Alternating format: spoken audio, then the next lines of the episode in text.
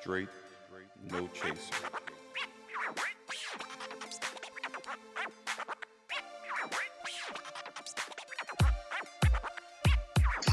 This time we're recording it. So, you know, we're going to get into some things and do some things and talk about some things. And yeah.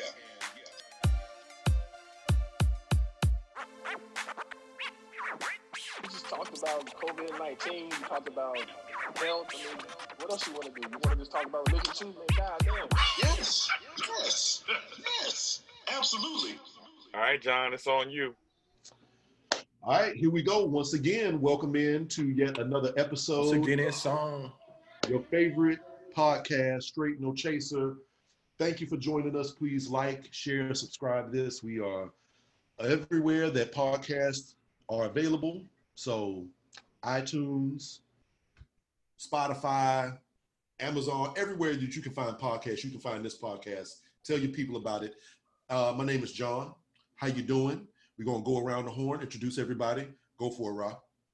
What up, everybody? Rashim, how you feeling? Um, I'm gonna throw it to my birthday twin, Neil, Big Ox. Yeah. What's going on, people? Scorpio season is officially over. But to end it out, we got two of the best brothers I know right here for Scorpio season. Um, love y'all, man. We do it again. Go ahead, Keltry. What up? What up? Welcome to Sagittarius season, the best season in all the zodiac. But uh happy birthday, man. Keltrich. What's popping? There you go. So, I mean, for those out there that might not be fully aware, uh, as they just mentioned, Rashim and Neil are celebrating a birthday. Just happens to be today. This day is a very, you know, um, I don't know what the right word would be for this. You know, Surreal. surreal day. You know what I'm saying? Because on many occasions in the past, because it was both of their birthdays, we would all kind of celebrate. So a whole lot of very seminal events What you mean? What you mean kinda? We absolutely would celebrate. We had parties, we had Scorpio ball, we had all kind of stuff. Everything. Every year we have a party. Scorpio ball. Yeah. I haven't thought about that one in a minute, but yeah. Um, so yeah, it's a very interesting night. So it's only right we got to have a little celebratory drink, even though we're remote and socially distant and everything else. We got to get a little drink on. So KG, yo, Kelcher, what kind of uh, what is that, please? What is that? This is a very fresh, uh, recently purchased bottle of Clase Azul Tequila Reposado. Uh, the hood then drove up the market. It used to be, uh, you know, maybe like 80 bucks, 90 bucks to get a bottle of this. Now it's like 150, depending on where you live. It's Wow. stupid prices, but Mm. it's worth it. It is a phenomenal tequila. You can sip it. I've given it to Neil, and he was like, "Oh, this is kind of good." And Neil doesn't like tequila like that, so cheers, brothers. I'm gonna open this up just for y'all. There you go. Thank you, sir. Appreciate you. Appreciate you. So, I mean, we get one little drink, and then, uh, you know, we got to talk about a few different things. Internet.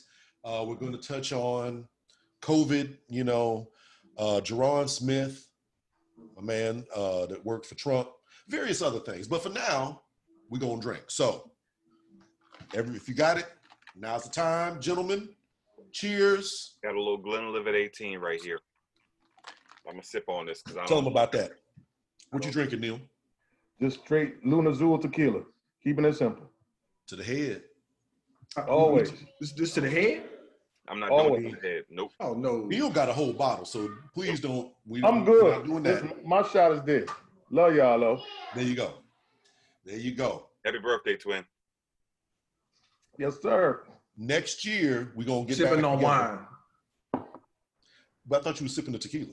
Oh, you did a shot of tequila and sipping on the wine. I got you. Right. He did say that. I got you. Okay. Well, also KG, there's a, also a special occasion for what other reason? Right. Well, we are 109 years old. For those that don't know, if you look right here where my finger is, you see Omega Psi Phi. Our founding day was November 17, 1911. We just celebrated uh, this past week. So uh, shout out to the bros. There you go. Another drink. Now, to be clear, Keltrick is the only Q. So, but yeah, it's all good. Um, we all love the bros. We done kicked it with the Qs enough. Y'all done kicked it with the bros enough times. You No know what I'm doubt, no saying? doubt. Just because we hanging out with me. It's all love. absolutely. You know what I'm saying? You got it gets real political internet, so yes. you ain't got no problem with nobody. Absolutely. And listen, the bros are some very nice people, man. We've all, you know, we've had a great time in our lives. So No doubt. Definitely. And I mean, um, unfortunately, we got to dig into another one of the Greek type people, Ja'Ron Smith. So, real quick, we're going to give a little breakdown for everybody that doesn't know. I think that's that man's name. That's not his name? It is, but aren't we doing uh, um the aging conversation first? Right. Yes, the aging conversation first. Notes for a reason. Right. There you go. See? So, part of all this, they having birthdays and everything. I'm not drinking, America, but anyway. you should be based on how you acting right now. Right. part of all this, we're having an aging conversation because you know we're getting a little bit older, and so many people have a problem, I think, with age. You know what I'm saying? Um, and and don't really want to be don't want to accept that they're getting older. I don't think there's anything wrong with that. You know what I mean? And I feel like we need to kind of come to grips with our age uh, and you know where we at in life generally. You know what I'm saying? So, um, Neil and Ra are 40. How old y'all? 47? 48. Right here. 48. I um yeah, this whole aging thing is is real because you know when you're young you feel invincible, especially when you don't see yourself. You you can't even imagine what 40 is gonna look like. Mhm. Now that I'm I'm closer to 50 than I am 40, it's like every day I am intentionally trying to imagine what 50 plus is gonna look like. I'm trying to be more intentional. I'm trying to um, plan more. I'm trying to make sure that I could take care of myself. I just went through a situation where, you know, for a minute, COVID, and then I got, you know, I was I was lazy. I wasn't going to the gym. My body was breaking down to the point my knees were just shot. So I Mm. gotta be like intentional. How do I make sure I stay on top of what I'm eating, uh, what I'm drinking, how I'm working out, what the schedule looks like, my sleep patterns? Because for them young cats, y'all, you know, it's good when you're young, but when you get older, you can't be on autopilot. It, it just don't work. See, I- and I think it's also based on, you know, your personal, your personal truth is. Me, I want to be as old as I could get. If God finds it willing to let me be here till 106, I'm cool. Just as long as I'm not dependent upon my daughters. So if I can move around and I can take care of my own faculties and this, that, and nature, let me live. I'm trying to get there. So, I mean, nobody believed I was 48 now. They thought I was lying. So I guess that's a blessing but I'm trying to get as, as, as many as, as much age and mileage as I could get. But I don't feel 48 though. To answer your question, I think back in the days they used to have something like what's your physical physical age, your mental age, your spiritual age, whatever. Mhm. Somebody said, "Do you feel 48?" No, I feel like I'm in my 30s. You know what I'm saying? But my mental state is a whole lot different. Y'all know me from where I was Mm. days. My mental state is completely different. So for me right now, I'm just, you know, they say more stress you get is when you get gray and all that. I try to keep that and be as peaceful as I possibly can. I don't know every every every bit of my 47 years. I feel them all. Now the thing that now you said when now folks won't be like you you. If I say how old do I look, they're not gonna peg me for 47. I- That's not happening. Mm. But they will peg me in my 40s. They will they they will be like late 30s, early 40s, which is different because I remember back in the day, you know, it'd be like, oh, you don't look a day over 22 or 23, and I'd be like 37. Right. So Yeah. what has happened to the point now that you could tell I'm in my 40s? Like that's what. kind or of- even once in the blue moon, we would play little games when we was in social settings. Oh yeah, the We four of us. Who you think is who you think is older? They would think Rasheen is older than me, and I'm like, nah, I'm older than him. I mean, I, I, I'll say this. You know, it's interesting. I had a conversation with my neighbor across the street, and uh, she was. Y'all gonna hear the noise in my background. That's what I got. Kids. I got a family. It is what it is. So internet. We all in COVID. So they thought me and my wife were in our thirties.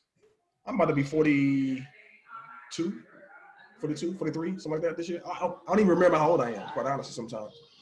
Um, but I got a birthday coming up in you know three weeks and I, you know, I don't, I don't feel in my 40s. Um, I work out religiously now at this point. Um, I never worked out in my in my you know when I was younger, but I'm much more aware of my fitness, my health, and it all kind of goes together. You know, taking care of your physical body can help support your mental uh, situation, even spiritually to some extent. So Mhm. I think we have to uh, we got to take we got to take care of ourselves, man. It's the only body you get. So if you don't work it out, it's gonna it's gonna it's gonna shut down like anything else that you own. Like if you don't take care of anything that you own, it's gonna it's gonna it's gonna crash and burn. So your body's no different. It's your temple. And the biggest thing that I tell people all the time when it comes to age and maturing and you know adapting a physical healthy lifestyle, you gotta do it when you're ready. You can't make somebody, you know, get into fitness or start taking care of themselves because then it's gonna seem like a burden. And if you, and if you make exercise and a healthy living a burden or a task, you're gonna fall off. You know what I'm saying? Y'all know me all my life. Y'all see me from my worst shape to my best shape. So, you know, I think for me in my 40s, it started clicking where, as a matter of fact, I think Keltrick and I had this conversation before, and he would say he did kind of warn me. But when you're in your 40s, there's just certain things you should know. Like in my prime, when we was all family back in the days, internet world, my biggest weight, I think, was 315. So if you sit there consciously and you're like, damn, I'm 315, my 40s, wearing a 4X, damn near 48 waist, you gotta take some kind of like, I don't know what you call it. Inventory. Not even that. When you when you when you well, I guess so. Inventory and just check yourself to be like, dog, that's not healthy. You know, like y'all family, I don't think I was ever sloppy looking fat, but 4X, that's crucial. You know what I mean? So Well, don't tell, tell them how tall you are. It's not just the, the weight number. It's Oh, like, 5'11 and a half. I'm not even six foot. God got You know what I'm saying? So 5'11 and a half. So it was almost like I think what Rasheen used to say, I'm an educator for 20 years. So, but knowing my luck, I was always on the third and fourth floor. So if you're 315 and you gotta go to the fourth floor every day, you start you start feeling that. So I was like, damn, why am I winded just going upstairs? And then it clicked on me, and now, you know, my family will tell you I'm a gym head. I'm in there seven days a week. I don't even, you know, so I don't have an end goal for myself. And for me, I, I dislike when people say, "Oh, um, you're getting in shape." I'm like, nah, this is a lifestyle. I want to be Mhm. my grandkids. So that's how I look at it. But you're not going to do it till you're ready. That's my biggest. You're not actually ready and saying, "Yo, I want to do this," because you can't eat healthy Monday through Thursday and then wild out, you know, for the weekend. It ain't going. to You kind of can though. You gotta be disciplined first. You can't You be do. just jumping on a bandwagon and saying you're gonna do that. You gotta be in the game and know how to discipline yourself. Facts. I mean, I- the biggest thing for everybody that's been trying to get into shape right now is gonna be next week, Thanksgiving. They're gonna get it in. They're gonna get it in. And how motivated will you be? You're gonna get down Thursday, you're gonna have leftovers Friday and Saturday. How focused are you gonna be then the next week to get back in the gym and work off everything? You should work out Thanksgiving morning. I mean, Thanksgiving, your your food should happen at night on the afternoon. So you should have time to get in the gym or wherever you go for your fitness uh, routines. I'll say this too. Like I, I've been I've been fortunate where I've, I've been the same shape. Like I can fit in the clothes that I wore in high school. Like I've gotten a little bit more size, but I can still like fit the same waist of pants that I had on in high school. The good thing about it, I would say now, is I'm in better shape now than I was in high school because I do more stuff, total body fitness than I did in high school. Like I never worked out. I've been like genetically, I was I've been fortunate. I've been very very fortunate with my genetics. But now it's a it's a lifestyle choice. Like I feel bad if I don't go to the gym. I force myself to work out. Like if I say I'm gonna work out that day, I can work at 11 o'clock at night and still, you know, put in the work that I need to, where I feel like I've achieved something from a fitness standpoint. So just to your point, Neil, is you want to do it till you're ready, but when you are ready, just go for it and maintain. Mm. And then you got cats like Ra and John where when they get committed in the gym, it's not hard for them to get in shape. Y'all hold on. I'll be right back. te- as much as I love teasing John all the time, if John go hard body in the gym for six weeks, all his weight is gone. So That's not not even true. Hold on a second. because he got the military background. I, I say six weeks, John could be right. What's the definition of right? I'm right right now. No, you're not. See, see, see. I, I could not get right. I see internet. Here's the thing. We was talking about age and how you feel and everything like that. Neil and Keltrick like to work out. They're drinking water. You know what I'm saying? Uh, taking their vitamins and such and so forth like that. I can also still fit the clothes that I had on in high school. That's because all my clothes in high school were like 2X any damn way because I went to school in the 90s. Um, so yeah, I'm, I'm cool with that. I am on health food. My health food is cheeseburgers. I'm going to live right now as much as I possibly can and let the chips fall where they may. So I ain't Since you're running. straight no chaser, tell them the belly that you want, John. Tell them the who? Tell them the belly that you want. Tell Remember, them the belly that I want. like Buddha. You said you want your belly as big as Buddha, as long as it's strong. I want to be able to turn sideways to go through a door. That's that's kind of where I'm going with it. Yeah, but we we we focused on this um getting older, having to look out for our health and our body and all that good stuff. But what about the mentals? What about Talk the about it. mindset?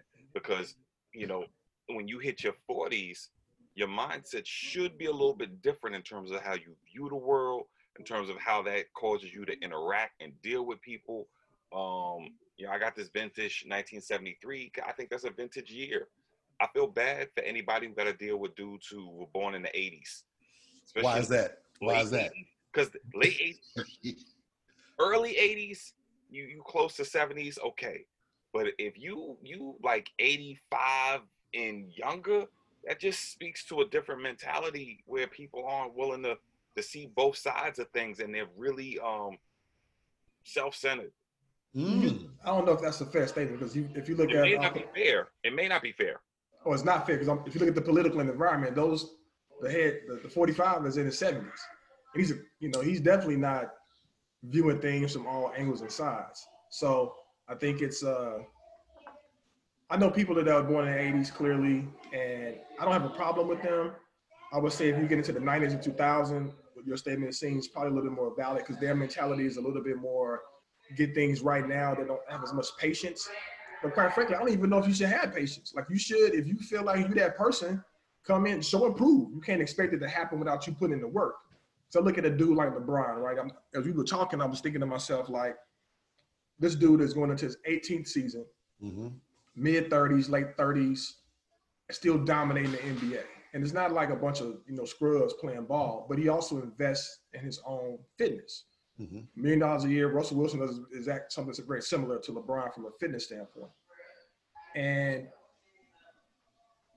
people are going to see him as the blueprint, right? Like right now, we're living, we're examples for the next generation. And Like, all right, this is the blueprint of the things we could do, what's possible, or even somebody that could break the mold. You know what I'm saying? So it's uh it's a crazy it's a crazy cycle of events, and I, I would I would be remiss to put the people in the, in the 80s, early and mid 80s, as, as like some bums.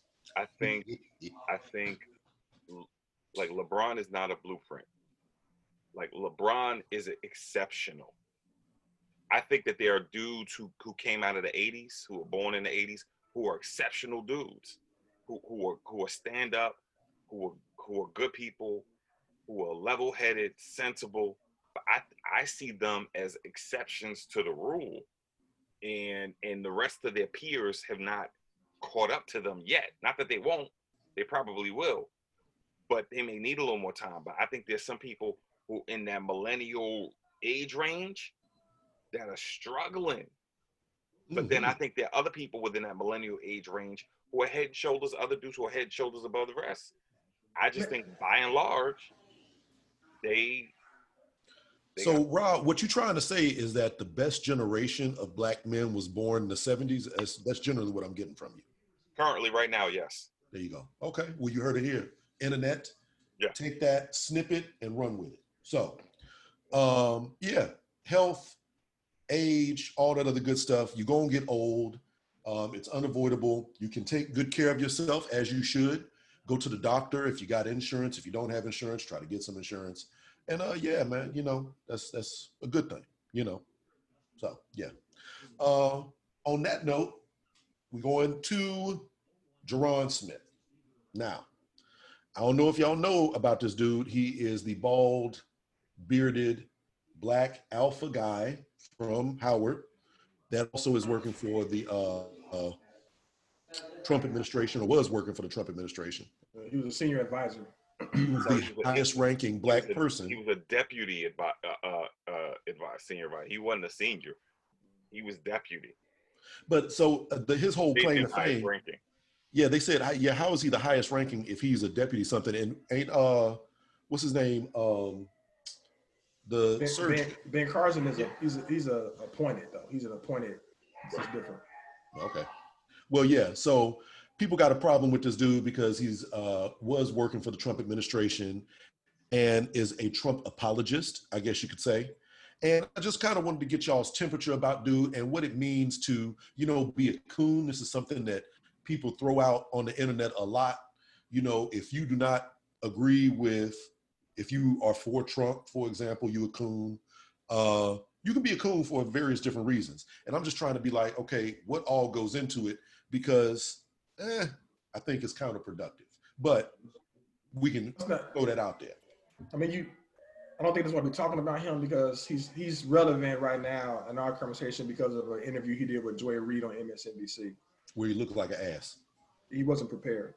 But your other the question that you're asking right now, I think is a relevant one because you know Rasheem a few weeks ago was like, if you are for 45, like I'm anti, not anti you, I guess. Would you, would you say anti you? No, I, I all I said was if you vote for Trump as a black male, you are trash. That's what I said. Yeah, If and I you and I if you spend your your your voting currency for an administration that has done nothing for you, worked against your best interest, then you're trash. and I and I I don't know. Maybe I'm. I mean, y'all know me. I'm always looking on the bright side. I'm I'm, I'm an optimist. I just don't know if I can get there where I would say. I think I, the, the, the society and culture we live in right now is every you say something. If you say something that anybody or the masses disagree with, then you kind of cancel. We talked about cancel Mhm. culture before. I mean, the dude looked he looked ill prepared. I'm not gonna say the dude is a coon. I don't know. I don't know what he's I don't know his pedigree enough to be like I think he's a coon. There's several people I think are coons. I don't know if he's one of them, but I know he he looked foolish. I think for him to not be objective and and at what's going on, I think that's what I have the most concern with the Republicans and not just him, all of them who are looking at what 45 and his cronies are trying to do and not they should be trying to cancel him Mhm. and distance themselves from something that they know is illegal, immoral, and just the antithesis of what an American should be. So for that, I think he should be canceled, not because he supports 45. I mean, you know, dude basically um, wasn't prepared, like you said. So many people detest black people that uh, were supporting Trump because they felt like, you know, y'all are working against the larger culture or whatever the case is. And therefore, you are a coon. And I mean, ultimately, we have to go with what the masses of people say. So it's one of them very difficult conversations we know of people who know of this dude and i could just imagine like how i would feel if you know one of y'all was getting drugged through social media or whatever the case is that'd be very difficult for me regardless of what your little political uh beliefs or whatever were but it's unfortunate it is what it is though he's definitely gonna have to take that l he started the Black Republican group at, at Howard too, from what I understand. a word okay I, That's what I I don't know if he started it, but he definitely was was um, active as as a young black Republican. I mean, I know him. I mean, I worked with him when he you know we was in Blackburn doing stuff in student groups, student activities. Good dude, um, and has been a Republican since I've known him. Like that Mm. that that isn't brand new. And I can imagine that as a Republican, if you have an opportunity to work in a Republican White House for a Republican president no brainer it. Yeah, Right. it's a no-brainer. But I'm just sitting on on now on the back end of this this experiment of Donald Trump's presidency. It is clear that his presidency has been a, a, a hot flaming bag of of manure. You know what I'm saying? It's it's clear that his To presidency you, Right. Exactly you're right to, Kate, to me and to to to uh, 77 78 million other people it is clear that his presidency has not been what it should be Mhm. and i can't i don't understand why Ja'Ron doesn't pivot at this point because at this do you want to save your career as a republican or do you want to go down as a trump apologist because at this point in time he could she could shift gears and be like you know what he could pull out Omarosa. He could pull uh, um any one of the people who have left the Trump administration and was like, you know what, I don't ride with that. That's not. He could write a book. He could do the, the circuit. He is intentionally deciding Mhm. to speak those those talking points, and in the same breath say, "Oh, but I don't work for the Trump administration anymore." But when he started the interview, he said something about we have uh, um, cases in front of the judge. We have. Mhm. Well, who's we? The Republican Party. I, I think I think this No, is. no, no. It's not the Republican Party. It's Trump's campaign lawyers who's doing that. I don't disagree with the facts. I'm I'm we're trying to think about we're trying to put ourselves in this dude's mindset.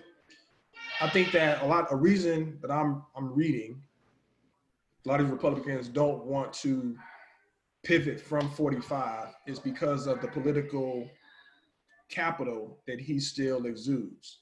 Mhm. 71, 72 million people still voted for this dude. And in areas where many of these Republicans work, where they, you know, reside, where they, you know, where they've been elected from. And so I think because of that, they don't want to draw the ire of their constituents, nor the ire of 45. So then they become complicit and silent, like some some clowns, and not do the right thing. So I don't I don't necessarily I do blame them. I think it's cowardly. Um, But I mean, the thing is that we keep going back to this, and we touched on this uh, on a previous show. In order to like, this is what the Republicans are going to be associated with. No matter who, what Republicans run or do or whatever in the future, they're going to make the voters are going to be like, where do you stand with Trump? You know what I'm saying? And and Trump's whole uh I don't know what you would call it, his MO, you know, for lack of a better word, they're gonna be like, are you with that or are you not? And if you say that you're not with how Trump did things, then all Trump's voters are not going to support you. And all Trump's voters are the GOP base. So therefore, it makes perfect sense to me for him to be like, I'm not trying to piss off Trump right now. I'm that's gonna, not true. I'm gonna follow the company line. That's what he's doing. Statistically, that's not true. What's not true? Your statement is not true because if he lost, 45 lost the head ticket. Right? If you look at the other down ballot stuff, they held suit. Mm-hmm. So it's not like the constituents are like, you know, they, they are against him and for the people that they elected. I mean, uh, the people are not a- against Trump, in my opinion. I feel like they came out for him. Um, he would be, if he wants to have a future in Republican politics, pissing off Trump is not a good way of going about doing that. And right now, Trump's like, everybody needs to fight against me getting put out of office. So if you want to continue on in the future in this whole political infrastructure, that's just what he had to do. I mean, I'm not saying that that's necessarily what I would do. I wouldn't work for Trump in the first place. But if I was him, that's what I would do. Now, is he a coon or not? Uh, and is that my place to even label him that? I mean, but y'all know how we do on social media. You wouldn't you wouldn't take the job from 45 like at the early like, like on- at the onset. Nope. I wouldn't work for Obama either. So don't, so don't, you know. Yeah, I wouldn't work for Obama, but I definitely wouldn't work for no 45. Nah. Even at the beginning of, I mean, he he already showed his hand. I, I, I would know what type of environment I'm walking into. I wouldn't do that. Would I call Ja'Ron a coon um, for having worked for 45? Nah. When he started, when he worked for 40, when he when he started working for the White House, I saw it as an opportunity as a black Republican to Mhm. work in a Republican White House. Just like all them people we knew, I don't know if y'all know them, but I'm I'm certain Cage, all these people we knew who worked for Obama, black people who came out of Howard, had an opportunity to work in the White House, they jumped at the opportunity. That's what I'm saying. Like I can't I can't be mad at this dude for his own personal Right. political beliefs Yeah. to take the job. Like I again to your point, Ra, if I was a Republican and I got an opportunity to work in the White House, I'm probably gonna take that job. No If. I'm a Democrat and I got an opportunity to work at the White House, I'm probably going to take that job. I don't, I don't think it matters who the person is that's running the show. It's the job at the White House that's the appeal. That's a, it's not, I don't know if it's the person that, that's running the ship. Like you, Okay. pe- we work for companies that people who run the companies probably like they some they some jerks, some assholes. But we still work for those. Some people may still work for those companies. Sounds about right to me. So we are all in agreement that simply being a Republican doesn't necessarily make the man a coon. No, because quite honestly, the Republican Party and, and, and a number of their ideals are very much in line with traditional black um, uh, uh, family and, and community ideals. Um, Mhm. God at the center, uh, financially conservative, um, keeping the government out of your business. A lot of black families come up in the South. That's that's who they are at, at the core. And um, so if that's what you believe, that don't make you a coon. Now, know? if you start tap dancing and singing "Mammy," That's when you cooning. that's when you cooning. Okay. So Diamond and Silk, do they qualify? Are they coons? Yes. Yes, they are. Damn. Well, straight I no think, chase I think podcast. I think Terrence Williams is he kind of falls in that same same suit as well. Look him up. He's on. He's he's a, he's funny to me. Like he's comical. He's just he's just a he's a black guy who's a black Republican who does very similar, like a caricature of sorts. The same thing as kind of Diamond and Silk, but he stunts for 45 very very very like aggressively. Is he Cool. down in Texas? I don't know where he lives, but he wrote a book recently. Um, I follow I follow conservatives, uh, people on left and right on, on Twitter. So I, I get I get it on I get it from both sides. So it's a, I, I laugh at both both both sides of the parties. But I don't know where he lives. He's funny. He eats chicken and makes you know look. It's he is definitely a coon in my opinion. Definitely coonish. Okay. Well, there you go. You know, some people are coons, some people are not. It's just the way it is. But um, I guess something that's not coonish, COVID. Um, actually, COVID is I- ass. Before before we get to COVID, I got a question on on this whole this dude. like questions? Yeah, yeah, yeah. But I'm thinking of like, all right, do you think you should do you think based on what you're seeing right now from Joe Biden, we're gonna have a significant pivot? Or is it gonna be kind of kind of business as usual? Because from my vantage point, he's getting no buy-in from the majority of Republicans. Only thing like two or three senators have came out and said, hey, congratulations to the president-elect. Everybody else kind of mums the word. Hmm. Do you think he should still try to reach across the aisle and work with these folks? Or should he be like, you know what? I got 78 million people that voted for me. Damn near, this is what we're gonna be on. Go for it, Ra. It depends. It all depends on Georgia. If Warnock and Ossoff win the Senate seats in Georgia, run the table, don't worry about nothing but your agenda. If they do not win the Senate seats in Georgia and Republicans retain the Senate, then that means he has to work for Republicans because laws have got to be passed through the Senate and the House in order to become policy. Mhm. If that if he can't get it through the Senate because the Republicans still control it, then you got to play nice with them. But I don't think it should be based on whether or not Republicans are rushing to help him right now. This is still a lame duck session. Everyone knows the writing's on the wall. Trump can't he can't remain the president. Mhm. Can't happen. Now, if they want to keep their mouths closed, to John's point, because they know they have a base back home that'll say, "Well, you turned on Trump, so we're not going to support you." Okay, you want to play, you want to keep quiet while the while while, while the um the actual um process plays out. Go ahead, keep quiet. No skin off my back. But if you come out and then you say, "I can't recognize," if you say what Ja'Ron said, I'm not going to recognize Biden as the daggone president elect, Right. then at that point, we see where you sit. But right now, they haven't come out on both sides. They haven't come out and called him president elect. They haven't come out and say we not gonna call him president elect. We're gonna let the process play out. Let the process play out. You keep your mouth shut.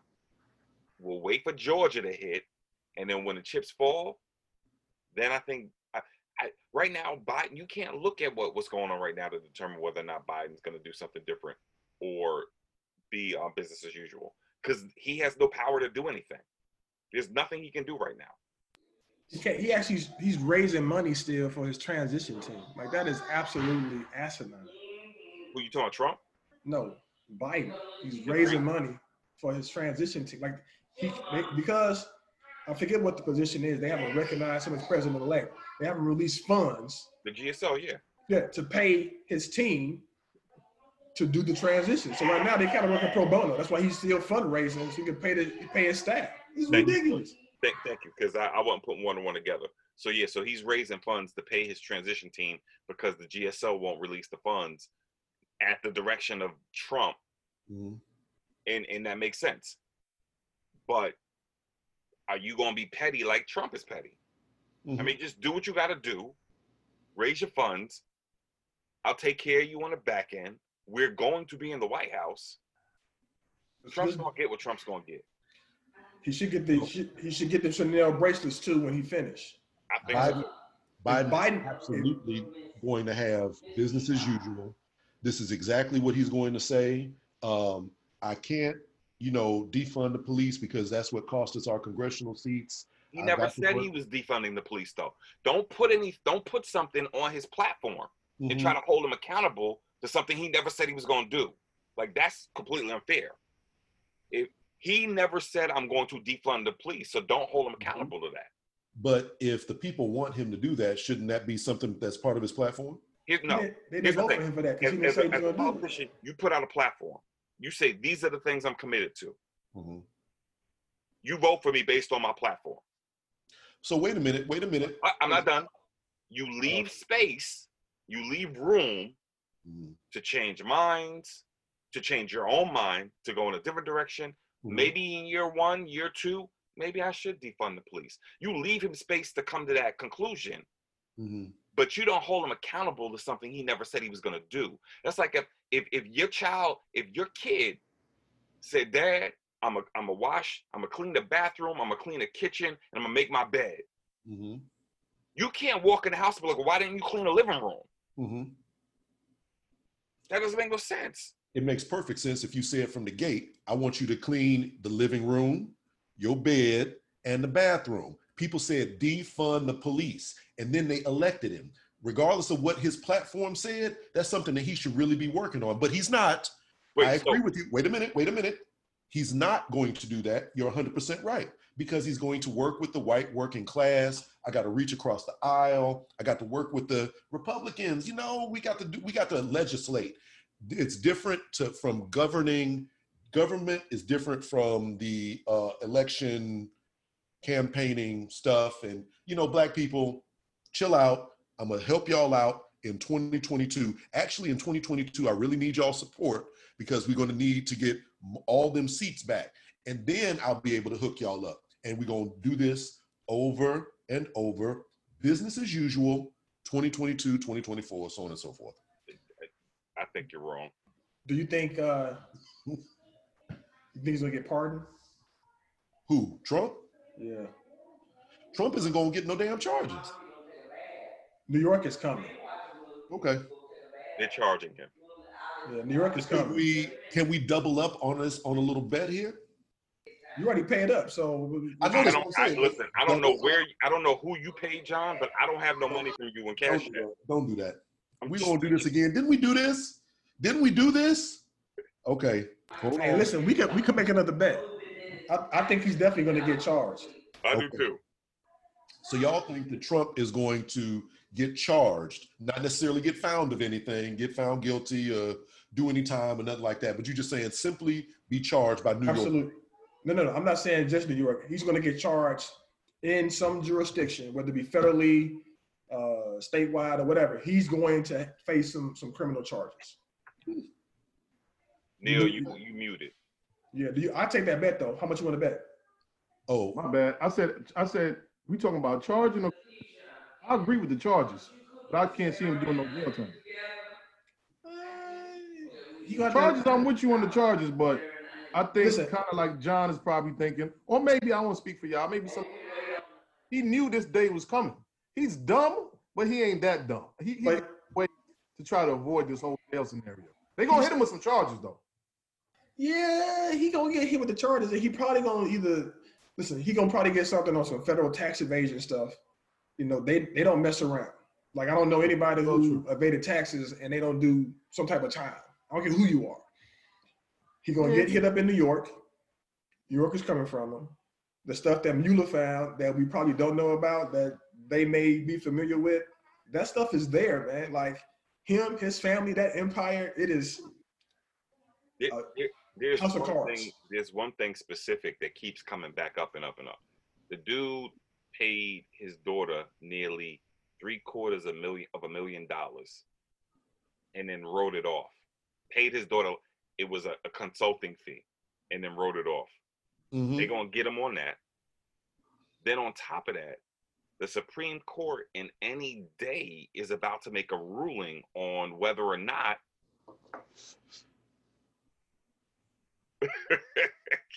the Supreme Court is about to rule on whether or not his taxes should be given in New York State for their investigation. Once some taxes come out, there's gonna be other stuff that's gonna fall down. Mhm. Dude, dude is going to be charged with something. Once he's charged, I think it's gonna be easily proven, and I do think he's gonna do some time. I want to make know- a bet about doing time because I don't know if he gonna. I don't know if he gonna do some time as a former president of the U.S. Yeah, that's what I'm saying. but But the only way he won't do time is if he is a a, a small fish that's going to lead to a bigger fish.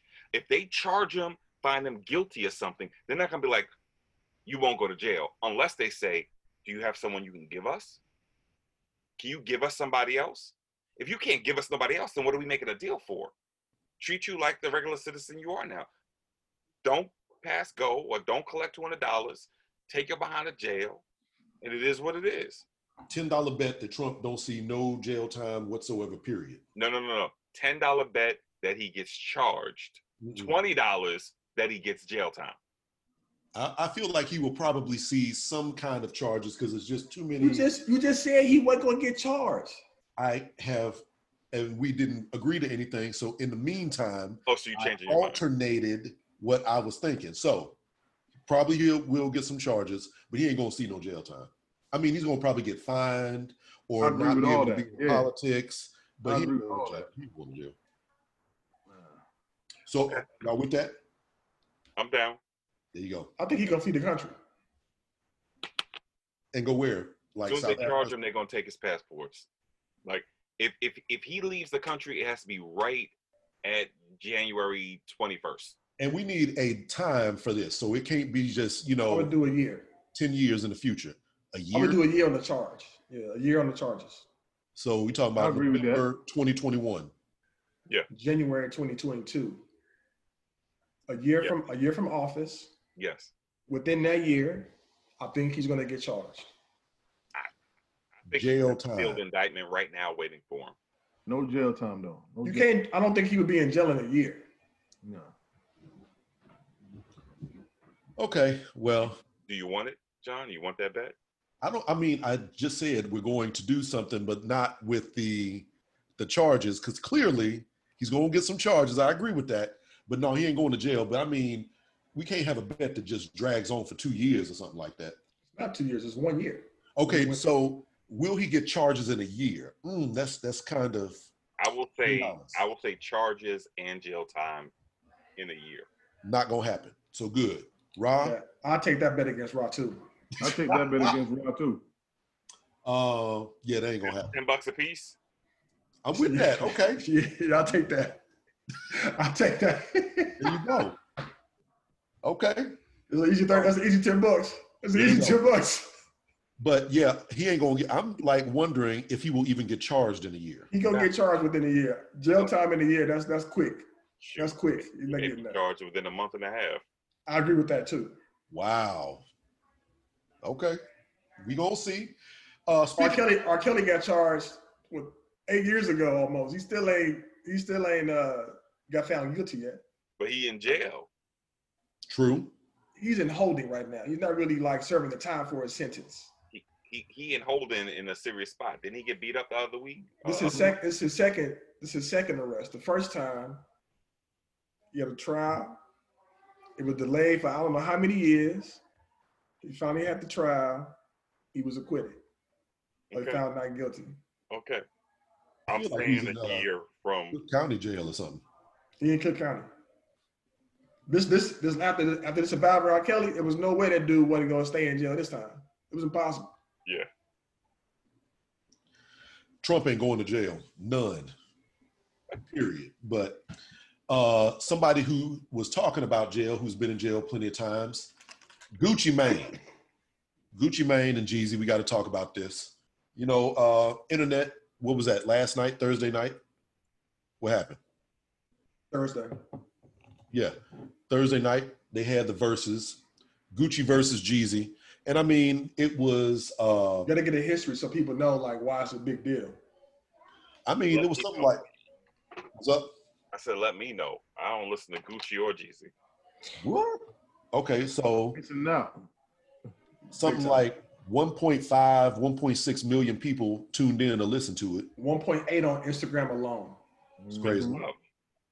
Um, and it's very interesting because you know they got long-standing animosity for each other, and it was very palpable on the Instagram. You know what I'm saying? And it's like Were they in the same space? They Yeah. were at, they were at Magic City. at Magic. I mean, that's just Shakespearean people. That was just is. Oh, That It was- is. Were, Hey John, you gotta you, you gotta paint the picture, man. Come on now. were people there at Magic City? People were there. Yes. Yes, So we got to tell the whole. Any, story. any employees? You I couldn't see them on so. Was camera. off camera. Yeah. They was off camera. So okay, so basically, internet for those that don't know, um, Jeezy and Gucci came out around the same time. I feel like this was back in the late '90s, early 2000s. I don't know. 2004, 2005. Yeah, something 15 like that. years ago. Yeah. 2004, 2005. So they both came out around the same time or whatever, and uh, they had animosity because they were supposed to be on the same song, and the song was supposed. Well, see, you you tell the damn story. See, why do we do this? Everybody, I guess Keltrick has a different part and I have a different Yeah, go for it, Keltrick. Keltrick might be able to correct me if I'm wrong, but from what I heard on the simple end, you know, they had their little animosity back in the days and uh, What was it for though? street stuff. I don't, I don't do too. I wasn't too deep in it. It was just beef, and then G Oh. put out. Oh, go ahead, Keltrick. You probably knows. Man, why didn't we just do Go this? all for around the the- screen. Someone tell me what happened. Tell him what happened. the, I was going to tell the story, but Keltrick's like, You the no, host. no. you the host. Cage, But this is the story. This is the story. Thank this you. is the story. They did a track called So Icy. Jeezy thought it was to be on his album. Gucci Mane put the album out and it had So Icy on it. They they have probably performed that song three times together, and one of them being on the Instagram. So that that was that was a catalyst of the disagreement. They both came out at the same time. They were cool before that, and so obviously the money thing kind of came into play. Gucci was at a woman's house. They kind of got it in, and some dudes came into the crib and tried to, to they beat him up and they tried to jack him, That's Jeezy's peoples. allegedly. Mhm. Gucci put out a strap. He started busting at him. He hit and killed one of the guys who happened to be uh, one of Jeezy's artists, a, a- affiliate of, of one of of something he was a part of called CTE, Corporate Thug Entertainment. The dude died. So they had diss tracks that came out back and forth, and then Gucci Mane put out this song called "The Truth." One one of the diss tracks is called "The Truth." You should listen to it. It is it is on par with "Hit 'Em Up." The Very dude's good. name the dude's name was like uh, Pookie, Pookie Loc. Loc. Pookie Pookie. Loc. The dude talking about smoking up Pookie He said- Loc. Hootie Tang? Pookie Loc. Don't do that. Same thing. Pookie Loc. It's not the So- same. But the dude, the dude in the song is talking about, you know, we're gonna smoke on Pookie Loc, we go dig your boy up out the grave. I mean, it is it is on par with hit him up. It is completely It's very Disrespectful. disrespectful. Gucci Mane also went at um, T.I. in the track. So you know, Gucci, you know, he a goon, and, and so they've had long-standing animosity. Um, you know, Jeezy got into it with Rick Ross, and so that's one of Gucci's people. So it's just a it's a long-standing feud. Jesus Alleged- says that he didn't send the dudes, though. He said that was just that was somebody else's decision. He didn't send the people. I'm not That's saying he gonna did. Say he didn't. I'm not Right. saying he did or he didn't. I'm just telling the I'm giving Rob the backstory for the for the friction. Ra's confused. What's going on, Rob? Yeah. No, I got a question. Gucci pulls out a gun, shoots somebody, that Yeah. person dies. Yes. Gucci doesn't, he gets arrested. He turned he turned himself in. right? Um, he faces manslaughter charges, but because it was self defense, he was acquitted. hmm And and they didn't hit him with no gun charges, so that was a legal firearm he was carrying. Yes. In his house. I don't think I don't know if he was in his house or the lady's house, but there was he he walked from that. He beat that charge. Okay, I like that. He has done jail time two other times. I forget what the charges were for, but you know they they've they've they've had animosity and beef for a minute. Right. And reading through the story, Jeezy seems to be he has a lot of uh, fallouts with people. He fell out with Gucci Mane. He fell out with DJ Drama, who was his dude who was breaking a lot of his tracks. hmm Um, he fell out with a couple other uh, folks too. Whole bunch of people. Yeah, and so, you know, Gucci's like, you know, I don't mess with Buddy. And so, fast forward to the verses, Jeezy reached out and was like, hey, you want to do this? Gucci was like, nah, I'm good. And so it was originally supposed to be Jeezy versus T.I. All of a sudden, it swapped to Gucci Mane versus Jeezy. And it's big, it was big, it's big in ATL for people that live, you know, live in Atlanta, from Atlanta. It's- Major. it is significant. It's kind of like Biggie and Pac getting together and doing the verses and dapping it up at the end. That's kind of the ain't not the same caliber artist, but similar animosity. And so, um, back to you, John. Now we got the verses. Okay. So basically, at the verses, um, Jeezy got hit after hit after hit. You know what I'm saying? So um, Gucci is more of a mixtape type rapper. He does have plenty of hits, but he don't have the same kind of catalog as Jeezy does. But he wasn't there for any kind of battle or whatever the case is. He just wanted to basically disrespect Jeezy to his face. So he did the song KG was just talking about, and he cut the music. He was like, "Okay, yeah, what? Timeout." Wait a minute. He did the song. Timeout. You, you gotta you gotta get it set up though. So Magic City, right? So Magic City, they got two um Rome. Thrones. two Thrones. thrones, one on this side of the stage, one on the other side of the stage. And so uh, you know, they was they was hella late, kind of showing up like an hour and a half late. It was worth it though, because you know on the verses, everybody is in the comments and just like, "Yo, let's go," and people was just sitting there just waiting, like that. people people were scared. Like the, the the FOI did security to put it in perspective. Yes. Um, for Gucci, yeah. No, no, no. For the, for the whole thing, they did F- FOI did security for the whole thing. that, that they real. Okay. So he- he- here's my thing. Here's my thing. So Gucci did the song. The, the very first song he did was called Round One. Round One is a diss track that he's had, he's has in his catalog. This or that joint too. So it's appropriate because he went first. Round one, hit him with the diss track immediately. Now, granted, Gucci did not sit down in the throne the whole time. He stood up and was pacing back and forth. Like to John's point, the energy was palpable in the room. Like the tension was was there, and he did the truth in his face. And at the end, at the end, my man said, "If you send some more, you said I'm gonna put him in the I'm gonna put him in the box too. We smoking on Pookie Loc tonight." And so that was the pivotal moment of the whole verses because people Crazy. were looking at Jeezy like, "All right, you know, here we go." he just he just did the song about killing your man's Yeah, Right, Yeah. to your face. right. Yeah. yeah, But the and also one of the things that wins. no, one of the lyrics is like Gucci says you made his son a bastard and you won't even raise your own child or something like that. And it was like, too. ooh. It's, Yeah, a, it's, Gucci- a, it's, a, Gucci- it's a stinging song. Like it, it stings for sure. Now Gucci Gucci is very- a human being. Don't get me wrong. Gucci has what? done plenty of foul things throughout his life. You know, he's You know what I'm saying? But I looked at it from a Yeah. different I looked at it from a different perspective. Like Gucci's song was very disrespectful. Whole mode, the way he came was like, really, fuck you and everything you about. I've been holding all this rage Right. years, but I'm still glad the way it ended because even at one time he made a, a money reference, and I know somebody down in Atlanta that told me. So he was trying to like, look at Jeezy, look at my outfit, it's ten thousand dollars. People thought it was a fashion outfit. He was poking punch at Jeezy because Jeezy had put the ten thousand dollar hit in the beginning, allegedly. So That's true.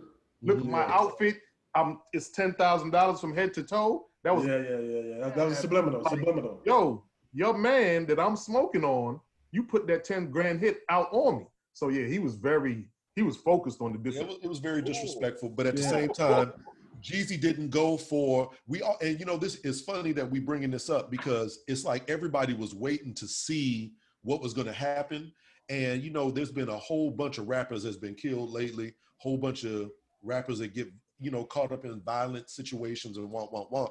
And it just goes to show like people's hypocrisy, for back lack of a better word, because they're like, on one hand, we don't want this violence and we don't want people killing each other and hurting each other and everything. But on the other hand, everybody was in the comments like, what is Jeezy gonna do? And you know, because he said all these things. And Jeezy, to his credit, was like, you know, what could he do? You know what I'm saying? Is he gonna just punch this man in front of the world and then get a charge and get sued? That'd be stupid. So he just sat on his little throne looking like a mutant ninja turtle and just went on with the uh with the- he actually at the end of the song, he he addressed it.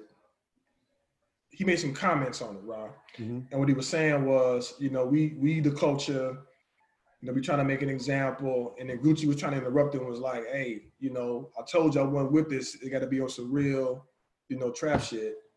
I wasn't gonna be here doing this if I couldn't do the truth. He's like, I feel all that. Jeezy's, like, I feel all that. He was like, but you know, he started referencing the people that have been, you know, murdered that John is, you know, kind of talking about, like Mo3, King Von, you know, Boosie got got got shot. He didn't Benny die. Butcher, all of them, yeah. He was talking about uh, he referenced Nipsey Hussle, like some, you know, some some iconic people who've been killed over the last couple of years. And I, you know, to to Gucci's credit, he didn't respond to it, right? He didn't he didn't he didn't say, man, F all of that. He kind of he he received that information or that comment. And so uh the the joint kind of went, the battle continued, and then at the end they performed so icy together. Mhm. And Gucci said, I appreciate you sitting in the olive branch. And then they they both announced new projects that came out at the end of the night, and they both went to to compound and do a party together. do a party. What's in crazy?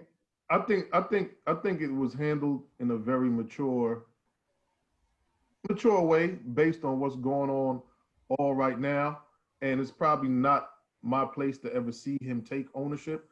But I look at it like, yo, Jeezy, pretty much you put a hit on this man allegedly years ago. So this whole thing really initiated. So like, let's say somebody wants to look at Gucci's stance and be like, "Dad, you foul. Dad, you aggressive." Bro, I'm looking right across from somebody who put a hit on me and tried to kill me. So for him to handle it the way he handled it, and then for them to extend the olive branch at the end, that's ill. Because John, imagine you sitting across from somebody who tried to kill you 15 years ago. I mean, really, That's what a hard started thing it, to take. what started it was that the the record, so icy record, was supposed to be Jeezy's, and instead it turned out to be Gucci Mane. So he had a legitimate beef from the beginning. Now you don't agree. He didn't want nobody to kill him. He just wanted his chain, for what I understand. Jeezy, anyway. I feel like this. The ten the ten thousand was on the chain. He's like, give me the dude's chain so we can melt it and do something to it. Yeah, yeah, yeah. He didn't Uh, want them to go over there and kill him, but you know, things happen like that. If you send someone to my crib or a place where I'm at with guns, what am I supposed to think? No, listen, I'm not saying Gucci is wrong at all for that particular thing. He's done plenty of other things that's wrong and foul, but for this, he's not wrong whatsoever. But at the same time, I mean, I appreciate Jeezy's, uh, you know, response to it. And Jeezy's album is dope, and he actually touches on this whole thing where he's just like, "I did this. I'm trying to heal. He ain't got no time machine. This is what happened 20 years ago or 15 years ago or whatever." But now he's trying to, you know, be a better person, and you know, all this other good stuff all the stuff that we're trying to get people to do and recognize how they messed up and fix their head and everything is what he is rapping about on his record. And I felt like then you see real. he tried to stir the little hornet's nest because your man was throwing low key jabs at him. 50 yeah. on one yeah, of he, the songs. he was talked talking about 50, he talked about uh Freddie Gibbs. He talked about just various people that he fell out with, like you said. You know what I'm saying? It's a very good album. I suggest y'all check that Jeezy album out. But uh, yeah, you know, it was good. It was real. It was riveting television. It was Shakespearean because, like y'all said, Gucci got a chance to confront this man that put a hit out on him, or you know, caused him to have this situation in front of the whole world or whatever, and perform this song. And you know, it was very dramatic. So that was interesting. listen, I would say for all intents and purposes, the verses was whack. Um, people was there. I mean, it wasn't. It wasn't like I think one of the best ones was Snoop Dogg and DMX. I mean, they they both rapped the whole time. They they was vibing off each other. This was more people were tuning in to see what was going what was going to happen. Mm-hmm. Versus, I mean, Jeezy got hits. Gucci got some hits. If you from the trap and you like you rock with Gucci like that, but it ain't. It wasn't like these guys are these superstars like you know Stupid DMX were. So I mean, people were there tuning in for the drama. I mean, Jeezy had a whole lot of damn hits. I'm not saying Jeezy, Jeezy is a bigger artist than Gucci. I mean, his hands down. But Right. I, I think I think to your point, to, to Rasheem said it before, this is a different iteration of, of Jeezy. You know, he has evolved from Mhm.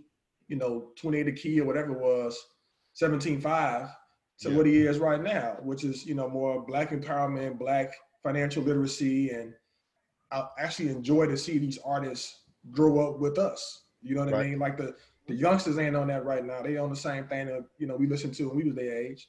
20 But years the- ago. Yeah, I ain't mad at them.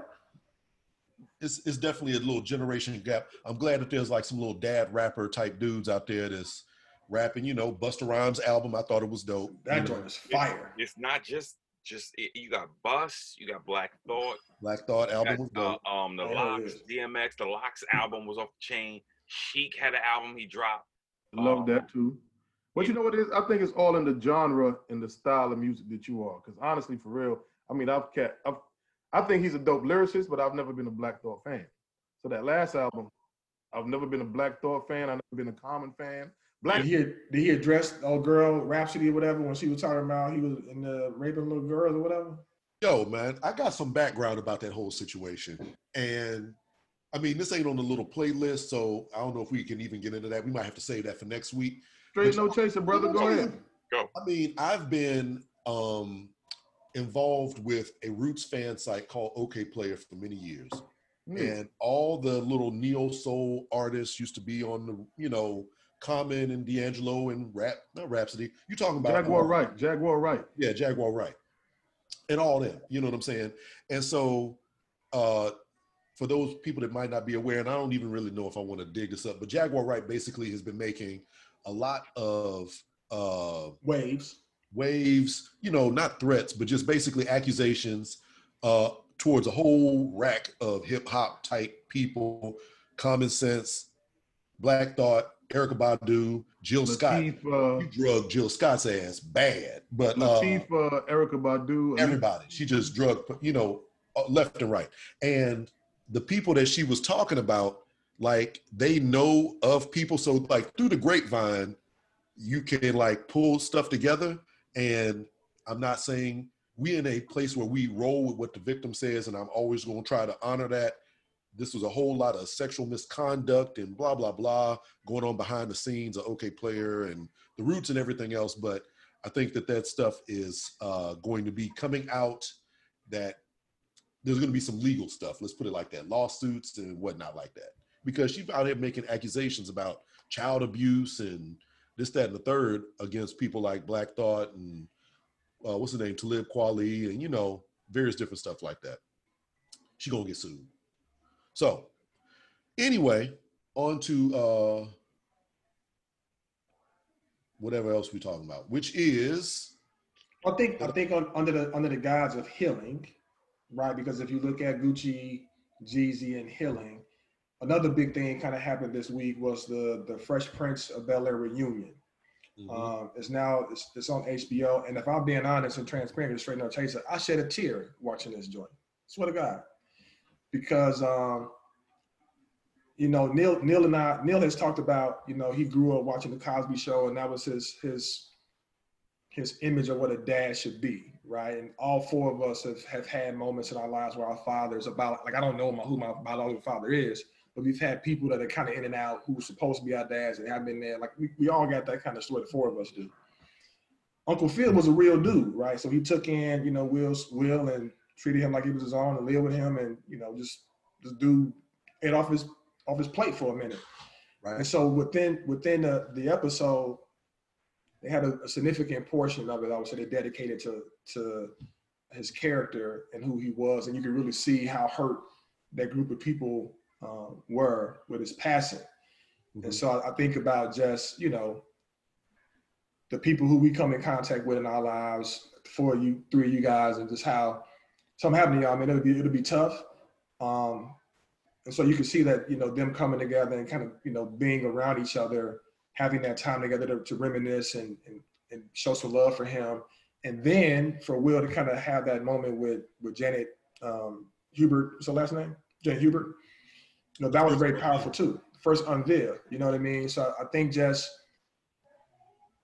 as men, as black men, it's okay to to be like, I'm sorry, I messed up, to to call yourself out, to be accountable for your own shit.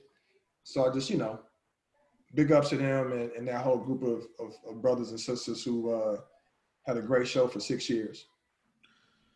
I mean, I haven't watched it yet, but I've seen a couple of the little clips, and yeah, man, whenever you can kind of confront a a mistake that you made in the past and atone for it, for lack of a better word, that's always a beautiful thing. That is called closure. People need that. Yeah, and it's about that. Um, like when you think about it, sometimes we don't do it because we have a, a fear that folks won't accept us or accept our apology. You know what I'm saying? Um, they may we may think that they want the apology to come different than how we we actually give it. But we can't. We not. We not a mind reader. So and we don't know. So sometimes it's it could be as simple as a I did X, Y, and Z. I'm sorry. I didn't mean to. It wasn't my intention. Or that was my intention, and I'm I'm I'm grown now. I'm different. I, I'm not that. I'm not that dude. I recognize that that was that was way left, and I. Sh- but we shouldn't stop ourselves from closing that loop because of what we feel or what we think the other person may feel about the process by which it happens. Mhm. You know, and once again, I think that's something that that us in our 40s have a greater appreciation for than if we were in our 20s, early 30s, Definitely. which which then leads towards the 70s piece. You know, being born in the 70s. But that's just Nah, but I think sometimes too, like I think we all touched on it. I think it comes with just age and your maturity and your, ex- your experiences. That ego to say I'm sorry, that could be crucial. I mean, for us now, that ain't nothing. But to really say I'm sorry, sometimes you sometimes you feel feel like you've toed the line and you went you went you know a little bit too far, and even your inner conscience will be like, damn, oh shit, I went too far. But how do I say that sorry? How do I turn the pot, what I've just created, this tension into a, yo, I apologize for that. So some people just deflect and leave it as it is and it becomes stagnated. But if you could really just apologize and say, my bad, yo. Being vulnerable, that's another thing too. Not too many of us are willing to be vulnerable and open up themselves and, and, and, apologize for shit. So My bag and I'm sorry are the same thing though. I don't mean it in that same context. I mean in the sense if we were in 20s and I did something to violate you, I could look at you real quick and be like, "Case, my bad," and we squash. It's over. But mm-hmm. as some, but as you get older, sometimes that quick "my bad" is not not enough. It's like, mm-hmm. I need you to understand what we apologizing for. Check, prime example: my daughters put me onto that. Like sometimes just watching their progress through life. If they say, "Dad, you hurt my feelings," when they were younger, I say, "I'm sorry, babe. I'm sorry, Pootie. I love you." This, that, and the nation. Of course, they didn't know any better. Now they've gotten to be, they've gotten to that point where, if I or anybody does something that they don't like or they don't agree with or they're not receptive to, they really want me to apologize for my actions. What did I do? I can't. I can't no longer just look at them and say, "I'm sorry, babe. They were like, "No, Dad. What are you sorry for?" What- wow. And I think Kelsey and I had this conversation earlier, but that's not a bad thing because sometimes I think I'm sorry could be perceived as a brush off. Like you're not really sorry, you're just saying that so that you could coax me, where uh, you know make me feel better. But where they broke it down, they're like, "Dad, what exactly are you sorry for?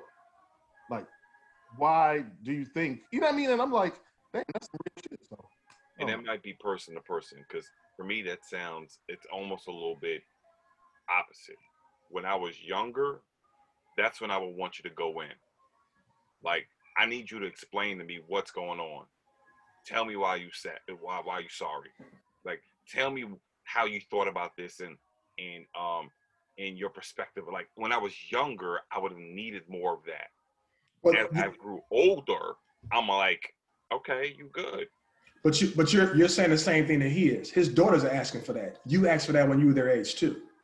No, no, you know what he's saying is at, at their age, yeah, they're they're they would have been more com- uh, if I understood this right, they'd have been more comfortable with the my bad, I'm sorry. and No, they're moving. they're way around. comfortable. They're comfortable now with the explanation. Like you need the explanation when you were younger. yeah, I need an explanation when I was younger, Yeah, but as I grew older, I don't need no explanation. You got to And- tell me why. and that's what he is now. Like he's saying where he is now is, and where what most of us are is like, all right, it's all good. Like we ain't gotta waste time to go into all of that. Like I feel you. Like life is crucial. In our twenties, life was pretty simple. So you needed more details. To be like, all right, like, what's up with you? Why are you even acting like that? You know what I'm saying? Question I have for you guys: Do you have anybody that you haven't, you don't have resolution with, that you feel like you know what I, I at some point i need to reconcile some relationships or a relationship that stands out Relationships you- that we that I want to reconcile, that I care enough to reconcile, or just people that I whatever you think i'm just asking the question See, that's what I was saying. It, it's, it's based on it. And Ross said a phrase a minute ago. It's, it's varies to the individual. If I have um situations that I have either had to dead or no longer want to be a part of, I just look at it like, yo, I wish you the best. Move on. I don't have no more affiliations with you. It's not not negative words. I just wish you the best over there. We cool, and that's it. Like I've I've learned how to let go. I don't hold. So to answer your question, no, I don't have any baggage of anything that I feel like, oh man, I wish I said this. I wish I said that. No.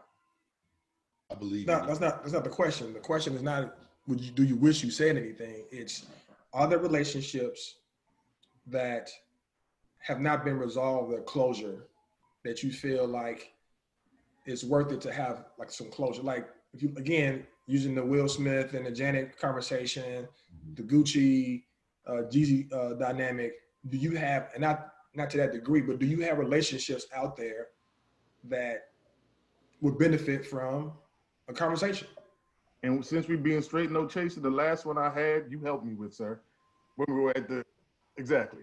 Bet. So that so that was my last one. And I right. I salute you for encouraging me to dead that too. I mean, you know, resolve Sure. because yeah, yeah, yeah, yeah. For sure. Bet. No doubt. I do. I got one, I think. I'm gonna say one. What about you, John? I mean, um, I am a very particular kind of person. I don't really apologize. I'm not. I'm, I don't apologize for stuff. I did it. Um, I will say I'm sorry like once. I'm not going to keep on repeating it. I do uh, try to be more cognizant of my children's feelings, you know, and make sure that they understand where I'm coming from or whatever the case is. But to me, apologies are worthless. I don't do it. I don't need it from you. It is what it is. That's me. You don't have to agree with it, but whatever. And as far as uh, relationships that I have any desire to uh, get closure with, I don't think that's going to happen either. but um, I have a tendency to burn the bridges, So salt in the ground on my way out. It's a wrap. So uh, there's plenty of things that I wish that I would have said or that I would have done better or that I would have, you know, done differently or whatever, whatever. But But let me ask you a question, just to pick with your brain, because I heard you say, I don't want to misquote you. You said you say you said that you say I'm sorry once. Do you say I'm sorry in the heat of the moment, or you give them a chance to, you know, calm down before you say? Because sometimes you apologize in the heat of the moment, it really don't warrant anything. So I'm I saying, mean, if I'm not sorry, I'm not going to apologize for number one. But like, if I do something and I'm foul, you know, you know, it is what it is. I did it. I'm foul. I'm sorry, and that's that. And to me, I've done what I can do.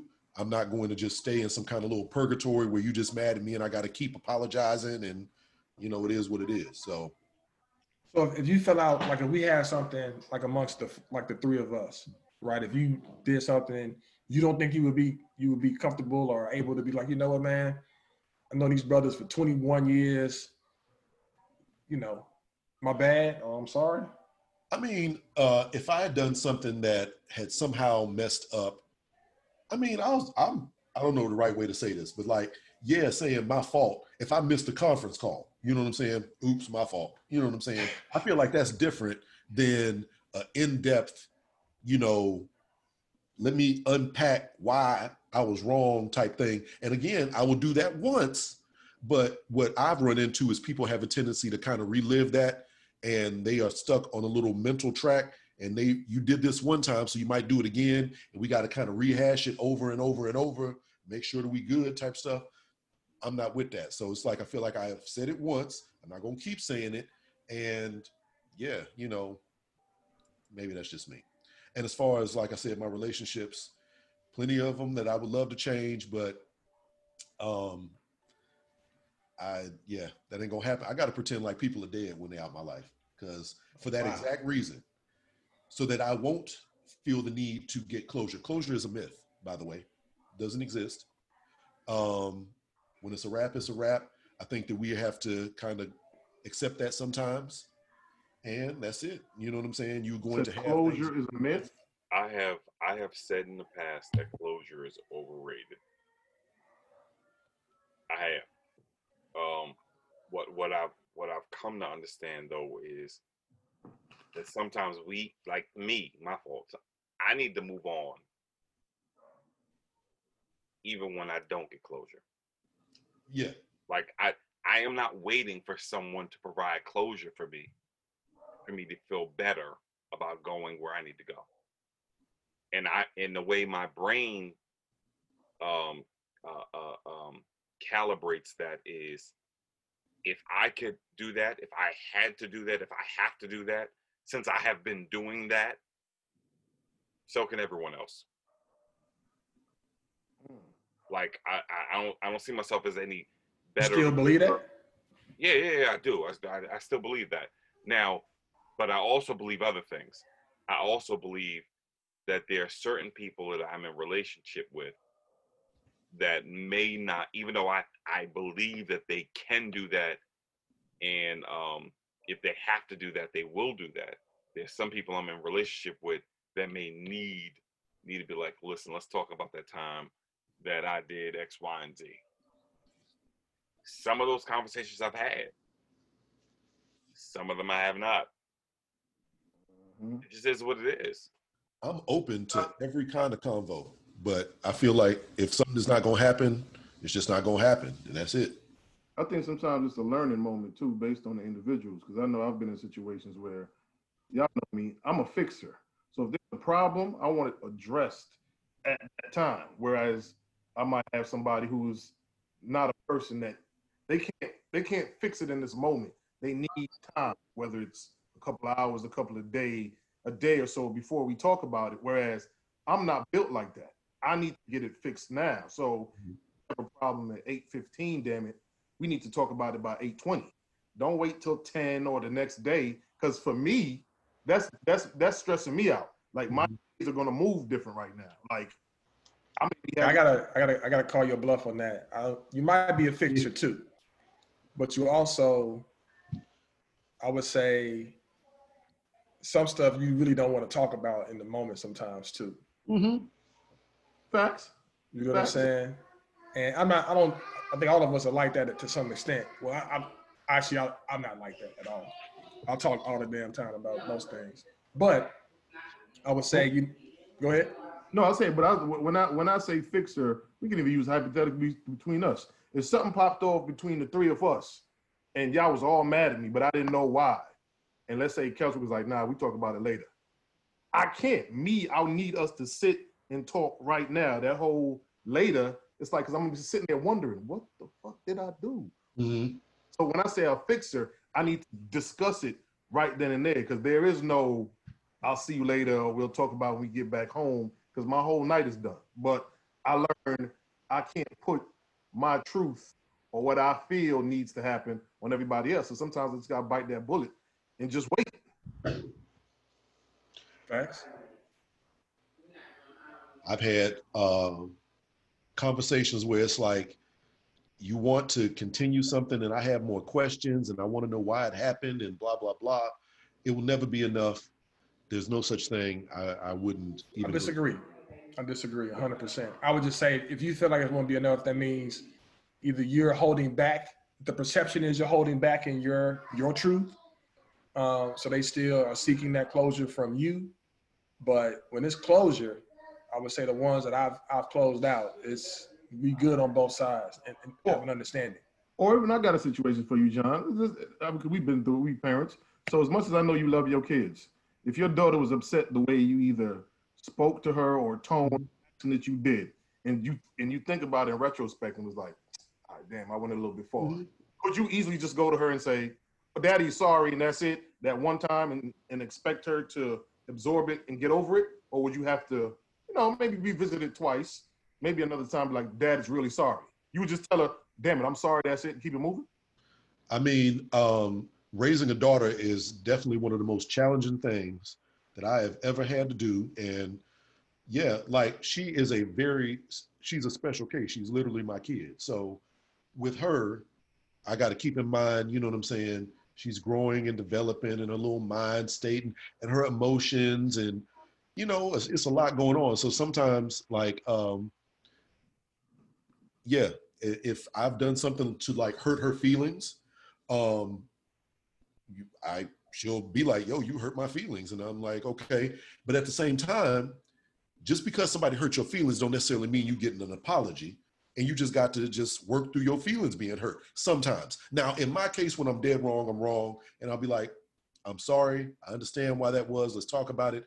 But you know, you can't just be like, "Hey, you hurt my feelings," and expect people all the time to be cognizant or care that they hurt your feelings or whatever, whatever. I will because I'm her father, but out in the world, that's not going to necessarily move any units. So, you know what I'm saying? I try to explain to her where I'm coming from, whatever it is that I did. And I also make efforts to uh, learn because it's always something new to piss off and make, you know, make her sad and upset about whatever. So you can get ready for that, sir, KG, because Mhm. when they hit about 13, whoo, Lord. Huh. Huh. Anyway, I'll be all right. right. I'm older, so uh, again, I, I'll say the benefit of having kids while you're older is your patience. Like my patience is, is a little bit, it's, it's heightened or longer uh, with her as a you know 40 plus year old man with a three year old. So There it is. Indeed. Well, you know, so there you go. Um, or uh, we have covered a bunch of different things here, but I understand that it's like, you know, relationships, relationships. we didn't talk about it. Or we didn't talk about it. I mean, we just talked about it a little bit with daughters and No, we, I'm talking about the joint with the Oh, what about um? when a woman gains weight when you with her or something like that. Yeah, gonna do it? Let's get it. Yeah, what's, what's what was it? What was the question that was supposed to be? It was posed. so it, it's not even that. So really, it's just to kind of get your not just about weight gain, but to get your um your thoughts on changes, I guess in general. But we can narrow it down to weight gain because we get into relationships with women. This is Um, dangerous. You said it's dangerous. You get your little girlfriend, you get your little wife, you get your whatever, fiance. uh, Boyfriend, same thing, both sides. Yeah, no, no, no, no. Um, I say differently because with the woman, the weight gain is different. Like there's some physiological, biological things that make it a little bit easier for us as men to lose weight. So let's say a dude got a little boyfriend or a girl got a little boyfriend. He hop in the gym, change his eating habits for a split second. He might be good weight wise. Mhm. Women go through a little bit. They gotta, they they gotta do a little more The Mhm. dude got to grind a little harder. they gotta go harder. So let's say your shorty has to grind harder to lose weight that she may have picked up, picked up because depressed and started eating, pregnant and gained weight, or just didn't give a damn and was eating whatever. it may be. Yeah, all that. You in relationship with her Mhm. When she picks up that weight. Do you cancel her? Hell no. Do you like? Are you like, hey, you you got all this weight? I can't mess with you. Like, oh, I'm not attracted to you because you picked up 20 pounds. Like, how do you deal? How do you deal with a woman that you're in relationship with who has mm-hmm. gained weight? Do you lose attraction? Are you supportive? Like, like what's the deal? Go ahead, Neil. mindset. I knew it.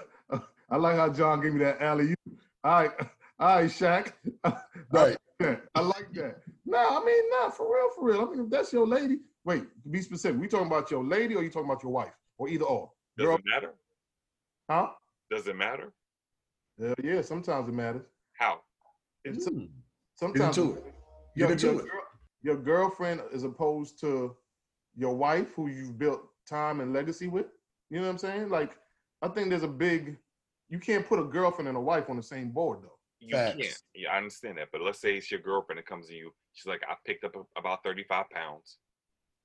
I feel like you're not you're not vibing with me no more since I I've mean, I said 35 pounds. Where's the 35 pounds located? That's an excellent question. That's an excellent is question. all fitting on things? Let's jump excellent out there because Ross said babies. Let's say it was pregnancy weight. right. It was pregnancy I weight. mean, it's, it's right she got a little, she got a little excess on the side. The belly. Yeah, 35 pounds ain't a pregnancy weight. You probably go, I mean, I guess for some people it could be, but you could be Yeah. more than that. I mean, some people could be stress eaters. Uh, Right. For me, but since Rod asked the question, we keep it all the way 100. For me, it's is based on no, I'm not canceling you, and B is based on how much energy you're trying to put in. You know what I mean? Like when we spoke about fitness earlier, like I said with Keltrin, you got to be ready for it. So, I right, babe, you gained 35 pounds. Would you like some help? First, first, first for me, I want to know, do you want my help? Because some people are funny with that. Like my my one to ten scale in the gym might not fit with whoever I'm dealing with. So they like, oh, I see how Neil's focused. Them coming to the gym with me might be a distraction because they feel they have to be where I'm at. So I'm gonna ask you if you need my help. I'm gonna ask you how can I be supportive. If you want me to do it with you, I do. want me to give you some advice? I got you. If you want us to change our cooking habits and you know maybe maybe my eating habits are different from yours, so you may have to be over here on your turkey bacon and salad and you see me over here crushing Jamaican food, I might have to come to a, a balance, not eat that in front of you or you know I mean, eat what you eat. So for me, I wouldn't cancel them. I'll try to work with you if you want my support. how long would you work with them until you say, you know what, I'm good? I don't think I would ever say I'm good because you you know how I am. So when I say this, you understand. If we put in a, a schedule together, a time together, I'm supporting you. You want me around, you don't want me around, but we we're trying because everybody's goal is different. I think Ross said it the best. We as men, we lose weight like this. So we might lose weight in eight weeks. It might take her eight months. But as long as we still continuing to push, especially like you said, what kind of weight was it? Was it baby weight? Was it postpartum weight? Was it depression weight? Is it COVID weight? So All- she gets up to be on a 600 pound life. You still, I'm out, you baby. still around? I'm out. Why you gotta be extra? I mean, I'm just, I'm asking at what point, I mean, I'm, I want to keep it 100, right? So at what point are you like, you know what? Is a deal breaker. You Wipe your own ass. I'm out. I'm out. Y'all can Yeah, be mad about that. I'm out. But that's, but that, that, ain't, that may not have nothing to do with weight. That could be, you know, they got sick or you seen the women, the, some of the people on 600 pound, my 600 pound life, they cannot get back there. If you can't do it yourself, I'm not gonna do it for you. That's all I'm trying Oh. to say. Bruh. I would I would have tapped out way before that, but you know, it's, it is what it So if you see your mate trying, but they gained weight despite what they was trying for, John, you out? You chugging the deuce? I mean, I don't. I'm you know, food is my love language, so I'm not. I don't care. Gain 35 pounds, baby weight, ankle weight, ham hock under your elbow weight. I don't give a damn. That's your business. Um, I like we was just talking about earlier. They all hung up on health and eating rabbit food and being vegan and, and all that other madness. I'm not on that. So you're gonna gain weight. It is what it is. Um, as far as like getting up to like 600 pounds or whatever, that's that's kind of crazy. But no, I think he was saying, what's the, what's the deal breaker, John? So you had a you had a lady and she started to gain weight and it started off at 35, but they eat whatever they want. They not in the gym like you, and you start to see, damn, now you are 18, now you are 24, now you are 36. Is there a deal breaker for you? I mean, um, I have not given this much thought. I suppose you got to look good to me. As long as you look good to me, Facts. and you size 24 or whatever, I don't even know what that would look like. That's a circus tent. no. I. Yo, you got so I disrespectful don't, right I don't know if I can deal with that. I got a size 24. a size 24, not a circus tent, man. Not a circus tent, bro. At all. Okay, my bad. Okay, you know, I can't envision what that is. I'm sure I can Whatever. You, might, you probably dated somebody that's a size 24, to be honest with you. So you probably even know. it. Or Yeah. So don't don't think about the numbers and think like they mean something. You know what I'm Right. saying? uh, in women's sizes, what is a 24 like? Is that what is that? Y'all know? It's a size. I mean, I I know it's a yeah. size, but I'm like, is it the waist or is I don't know. Is it It's a pant size, and we don't know either. like a skirt size. you It's know, not I don't readable. know, maybe you might know. Okay. No, it's it's a it's a it's the size of like the skirt or the like a pants. I mean, it's, No. it's not. I, I don't know. I don't know because if you You- got a dress that's a size 24, Right. it's a dress. It's full body. Okay. It's about. But it's not in reference to the waist or the bust or the back or something like that. I don't know. Cage would know that. better because he would know better. I, I I don't know. Okay, me neither. That's cool. So so but no, something that Neil said though, um pretty much about timeline, sticking with the woman, making sure she's doing X, Y, and Z. But what about women? I mean, you got kids. If the woman has for most for all right, y'all are different. Neil, you real heavy in your children's life. John, you primary uh parent with your children. That's different. You know what I'm saying? Most relationships in parenting, that comes that the women have to deal with that one, two, three, four, five kids, and more likely than not, they're dealing with it all on their own. Even when they got a husband, husbands, I'm working, and then I come home and I expect the woman to do the wife. I see you, Neil, do the wife thing, the mother and wife thing, but Right. the, the woman is working too. So if you got a lady who's working nine to five, Mhm. trying to handle that business, come home, still try to be a mother. You know what I'm saying? Cook food, clean the crib. When does she got time to worry about whether she eating right and going to the gym? Got to make time for what's important to you. Wait, wait. How do you make time when you you carrying two kids? Um, that's an excellent question, Rob. I had that exact same problem, and the gym opened up at 5 a.m. I was at the gym at 5 a.m., but that's because that was important to me. It doesn't have to. If if it's not And important, And that no, I think that's the theme, like from when we had our private discussion. It, I mean, not private in the beginning. If it's not important to you, I can't put, I can't make you do something that you don't see is important to you. You know what I mean? So I can urge you, I can support you, I could be there, baby, going to the gym today. But like you just said, you mm, that's a mistake. if she say I don't feel like it, all right, cool, I got you. All right, when I come back, I'm gonna help you cook something. You know what I'm saying? Like make her feel supportive because eventually, shit, who knows? Her mindset might be like, Jim, what I need to go to gym for? But if she the primary I ain't parent, looking right no more. if she the primary parent, Mhm. going to the school, meeting with the teachers, having her own work to do for her own job, We Mhm. talking about the single mother. She is all Mm-mm. No, that's not even single. That's married mothers. Where a lot of time husbands check out and they let the mother do all the parenting. Mhm. facts. You saying on top of that, you got you got time and space to go to work, go to the gym, go to happy hour, come home, and expect your crib to be clean and have food waiting for you. We jumping all. So you talking about the man in the situation? Let me jump in right quick. So I'll say this. If you're in a relationship with somebody and only one person is taking their fitness or their health seriously, the relationship is going to end up being doomed, in my personal opinion. Mm.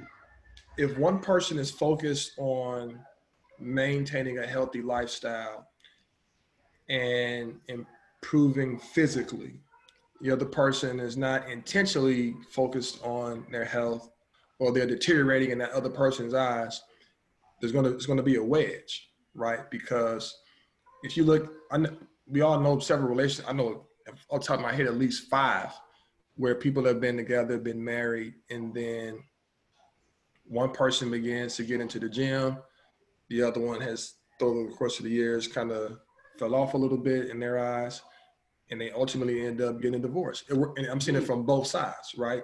I work with a guy, his wife started getting in shape, and he was like, I guess I better start getting in shape. But by the time he caught the hint, it was too late. She's like, I'm out, and you can keep the kids. So you know, it was it was it was kind of ugly.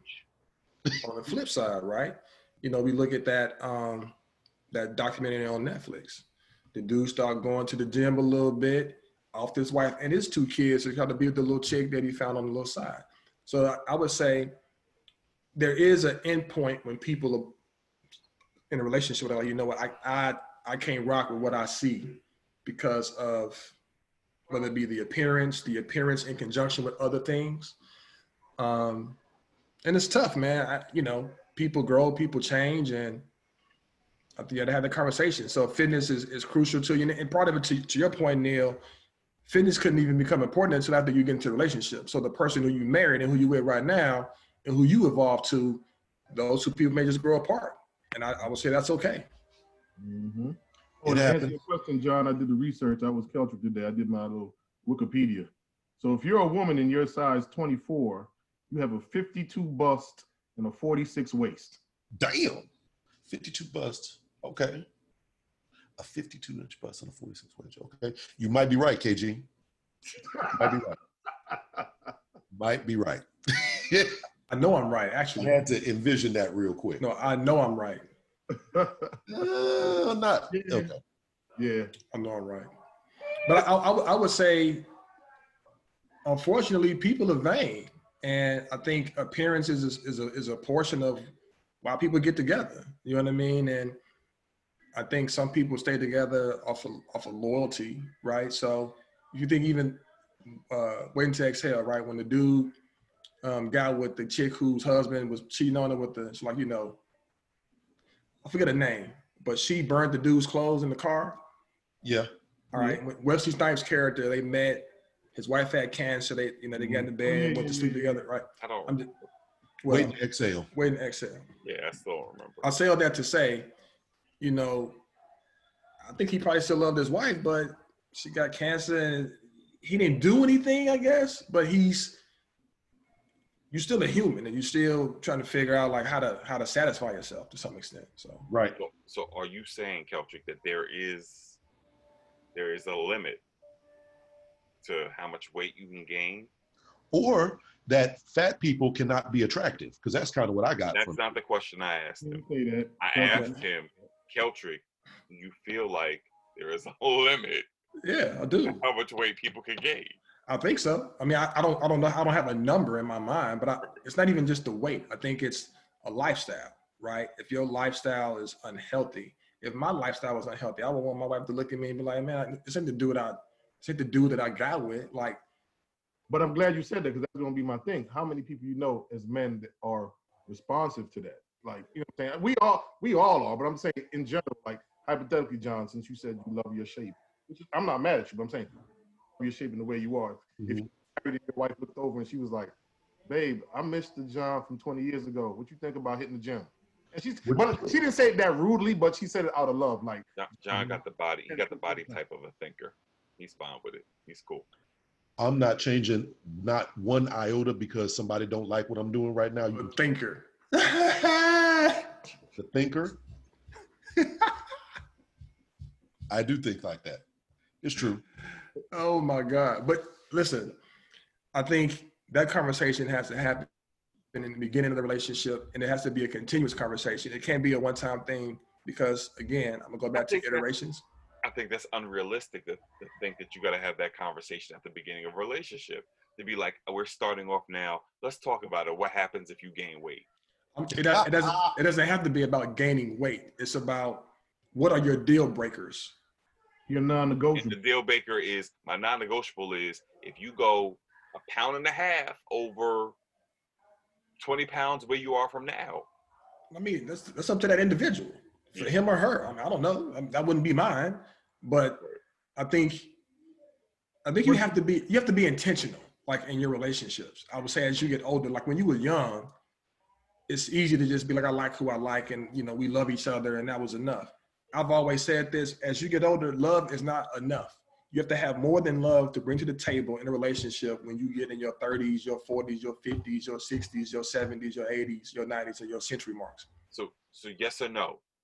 Is getting fat a deal breaker? No, Talk about it. no. No, to an extent.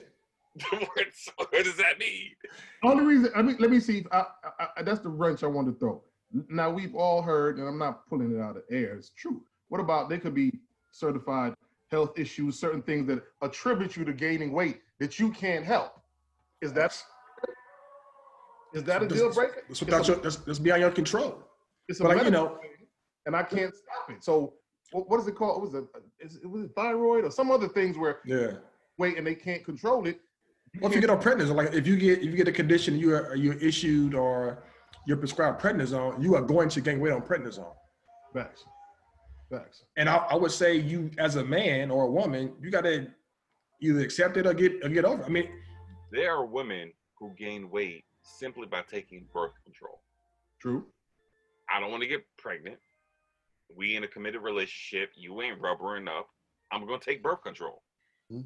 And they they gonna gain weight. Are we now gonna look at them and be like, "You put on 30 pounds"? some men would. I would say. Oh yeah. And I think they assholes. I wouldn't. I agree with you 100. percent Yeah, they assholes. I, I think. I think. Listen, I, oh, go ahead, coach. My bad. Go ahead. I'm just saying. I, I think when you think about what a woman's body can do, what it goes through. I mean, if you don't marvel at that and just be appreciative of it, you know, something wrong with you, in my opinion. So, I think that again, I can be an extremist to some extent. So when Ryan asked the question, is there a limit? Well, yeah, if you go from, you know, 150, 60, 120 or whatever to like 500, I mean, I can't really rock with that. I, I'm going extreme, That's right? extreme. 300. 300. Pull that back to something that's realistic. 300. I mean, what's realistic? A 300. realistic thing. Where you say 120 to Would you would you take 300, Rob? that's not realistic. Let's talk about something realistic. Would you Let's take 250, Rob? Let's let's come back realistic. That's realistic. come back to- You be Word, with 250 somebody 120 and No, they, no. they more than double their weight. It's That's possible. not realistic. Ro- Neil Neil Neil has dropped half. Neil Neil is half the size he was when we first met him. He has he has actively worked to lose weight. But some people don't do anything to prevent gaining weight. And, So and you're saying that they're gonna they're gonna double their size. And go from My- 125 to 250. Yeah, that happens. it does happen. So my question to you, Rob, 250? Because no, hold on. And you know what? And let me throw another thing out there to Rob too, though. Think about it. it That's to the, me. that's the, what's the joint we was talking about? Like, and it's not far fetched, but let's say somebody was, I don't know, let's start of, of uh, somebody was 150. Then they got pregnant. What's the normal, you think, pregnancy weight? Anywhere between 30 to maybe 60 pounds, God knows. Then That's not after you have the baby.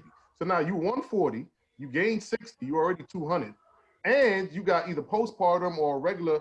So what's postpartum? What do you define postpartum as? Because I, I hear you using that term and I don't know if it's we we going deep. you're saying it, it's not Pressed out. my job is cutting me off. you mean like you mean like baby weight? Is that what you're saying? yeah, Okay. Yeah. All right. Yeah. Yeah. You know what I mean. So that's a easy, almost 100 right there. So you went from 150 to 250 off your pregnancy, eating. Yeah. That's, It's real talk. that's Uh, not the math is not right actually. It It's happened. right. At all. At all. At all. The math after the baby comes out, ideally, if you're breastfeeding, you will lose weight because you're burning a lot of calories. Oh Lord, are y'all some obstetricians now? OBGYNs? I got a two month old. What are you talking about? All I, all I know, all I know is Mm-hmm. that when a woman is pregnant, she's not eating for two grown people. Mm-hmm. She's not. She's eating for herself and a fetus. And that it, she's not eating for two grown adults. Some people Okay. do though. But But that's a choice. That's a choice. No, okay, this- this- a choice. This urges though, and like you know, you have pregnancy cravings that take place. And that's a choice. That's what Hmm. you choose to Not a choice. You, I you just- Not a choice. I'm Not sorry, choice. y'all are talking in con- in a concept that I just don't understand. Y'all talking about a woman who literally is doubling her size because It- it she's happens. pregnant. it happens. I know, the course of a relationship. I know it, it can happen, but is that the? It's not the standard. Mm-mm, it's not. So let's let's dial that back. Let's say you with a woman who's 150, Mm-hmm. whether it's pregnancy or whatever. This is gonna be a She terrible. pushes from 150 to 200, Mm-hmm. 190. Mm-hmm. Have Have anyone ever dated a woman who was 190 plus? Yeah. Yeah. And was that a deal breaker for you? No. More. But there's some all. dude to be like, you 190, I can't mess with you. You, you started off at 140. Now I got an issue. Not, a- again, this this topic is controversial. I'm happy we're kind of taking it on as best we can, I guess. Um, women in weight is a subject that Yeah. they always, I, I would say, most men would never try to tackle anything like this. If a woman asked us a question like this and she was on this podcast, we probably wouldn't even be this candid with our conversation. I would, I would venture to say.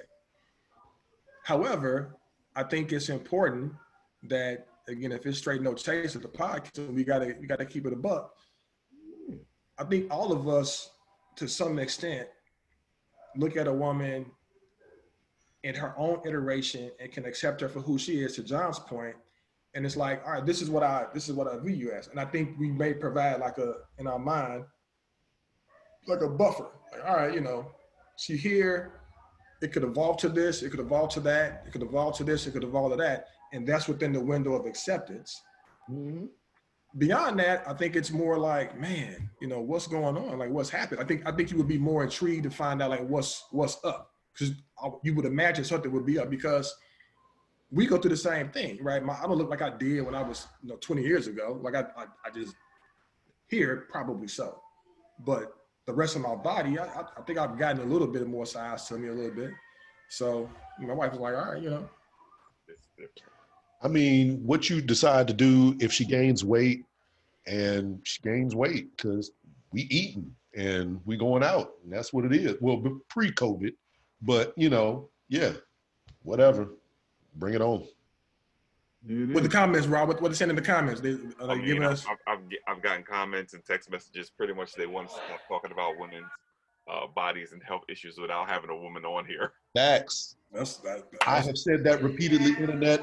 We need a Not me. sister on here at least for uh, maybe one every.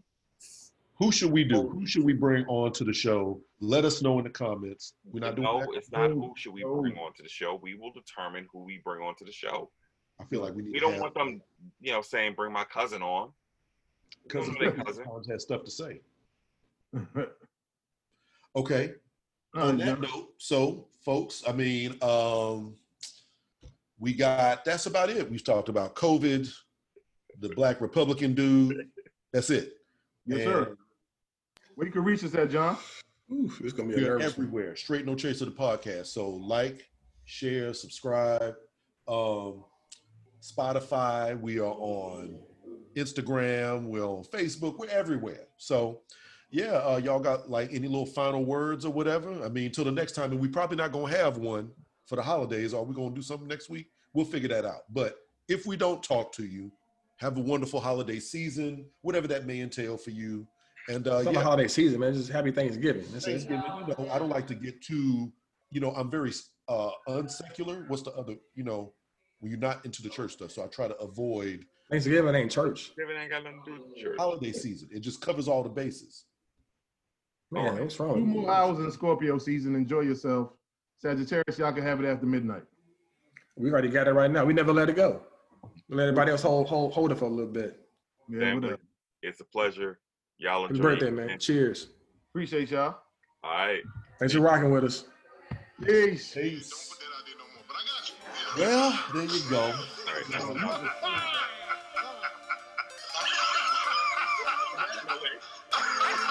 And on that note, we gonna say peace out, God bless, and good night.